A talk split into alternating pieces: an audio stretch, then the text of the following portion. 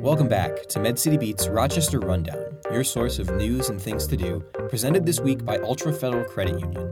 Did you know Altra supports area youth by providing financial literacy classes? Through partnerships with local schools, Altra is teaching children how to navigate the field of money management.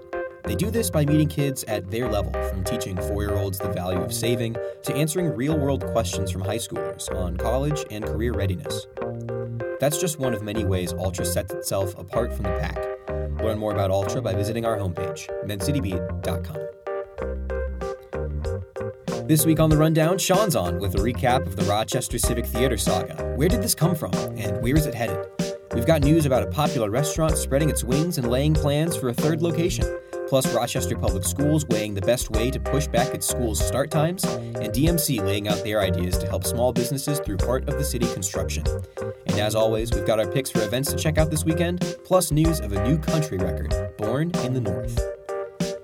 I am Isaac Janes. It's Friday, February 14th, 2020. Happy Valentine's Day, y'all. And let's get to the news.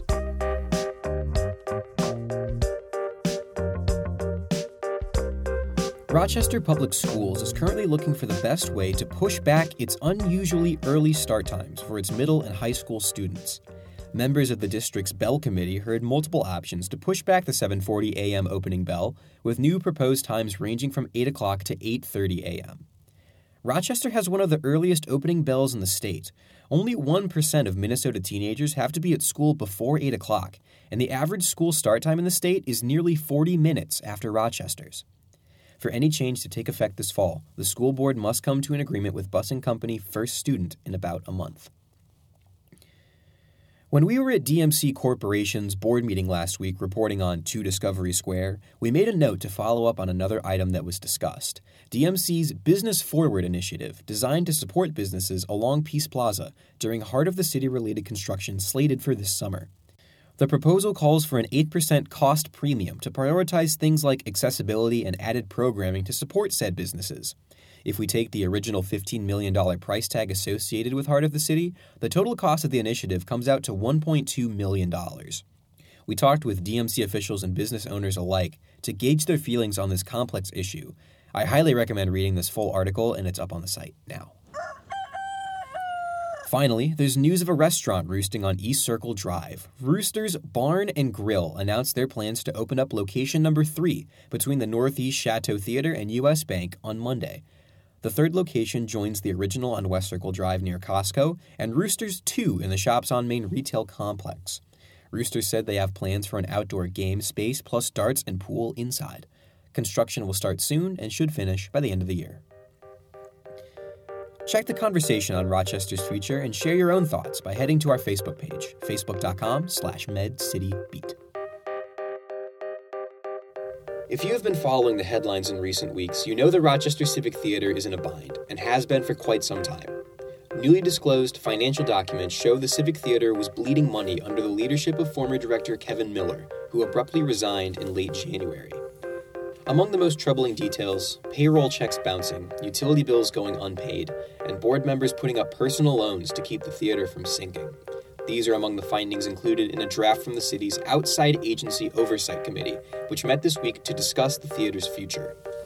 The work of the committee, made up of three city council members, helped bring the theater's dire financial situation into the public view. They are now tasked with forwarding recommendations to the rest of the council on how best to move forward. To understand more about how we got to this point, plus what it means for the future of the theater, we bring in Med City Beat editor Sean Baker. Sean has been closely following recent developments regarding the theater. Sean, if we could, let's back up. For listeners just tuning into this story, how did we get here? What we know now is that prior to Miller's departure, there had been some rumblings around town about financial issues affecting the theater. That was a cause of concern for members of the Oversight Committee, given that the city both provides a building for the organization and kicks in an extra $200,000 annual subsidy. That money is supposed to go to the maintenance of the facility, but there had been reason to believe, for reasons we now know today, as you mentioned in the intro with the checks bouncing, that the taxpayer money had been diverted from its intended use toward everyday expenses to help keep the theater afloat. That caught the attention of council members Nick Campion and Michael Wojcik, both of whom sit on the Oversight Committee. On January 16th, the two of them emailed Miller requesting additional financial records.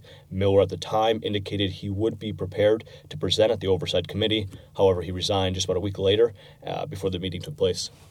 And then from there, things have seemed to spiral downward. Can you get into some of the details on what the city later learned? Here's what we know that around mid 2019, the board became aware of some of the financial challenges. Now, it's important to note that the theater at the time, at least from a public perspective, had been doing very well.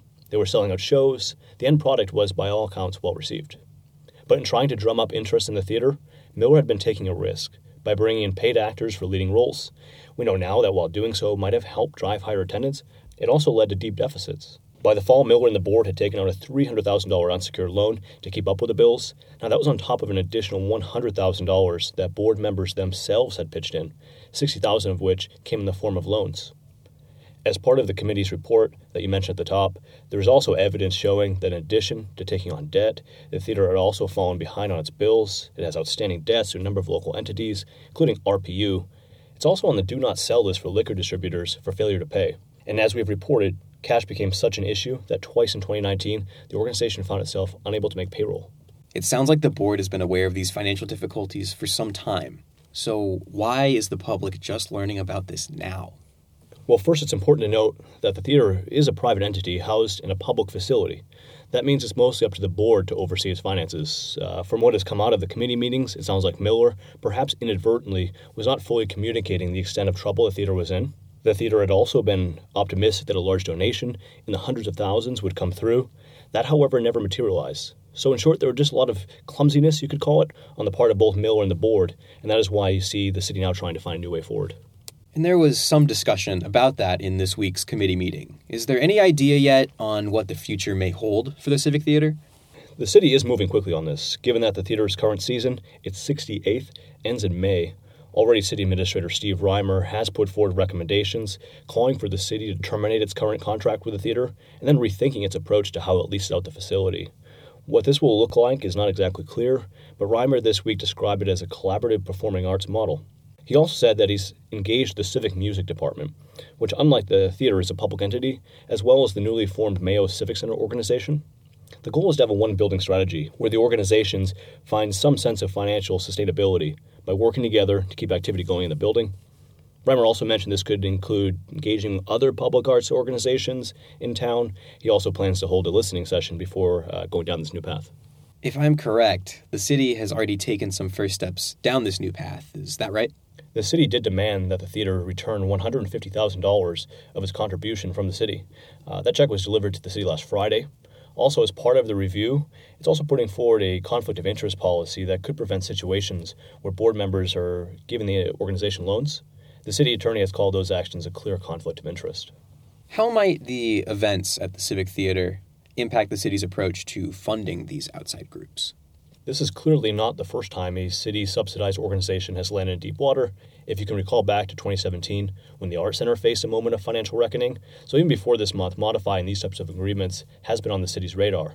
Moving forward, I would definitely expect more due diligence. This week, Council Member Michael Wojcik, who sits on the committee, suggested that the organizations receiving city funding should have to provide more frequent updates and financial statements. So there's clearly a lack of trust that these organizations themselves cannot provide the necessary oversight that the city is looking for.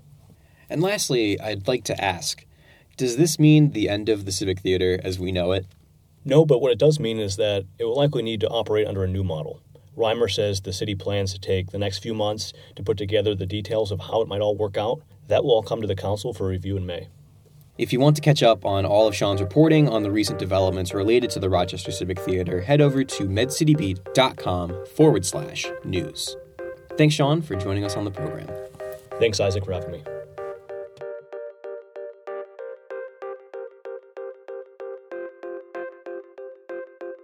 Finally, here's some events we're excited for this weekend, presented by My Town, My Music. See Lissie with special guest Jillian Ray at the Castle on Saturday, March 27th. In the Castle this Saturday night, it's local country artist Luke Hendrickson headlining a show to celebrate the release of his album One Night at the Crystal Lounge.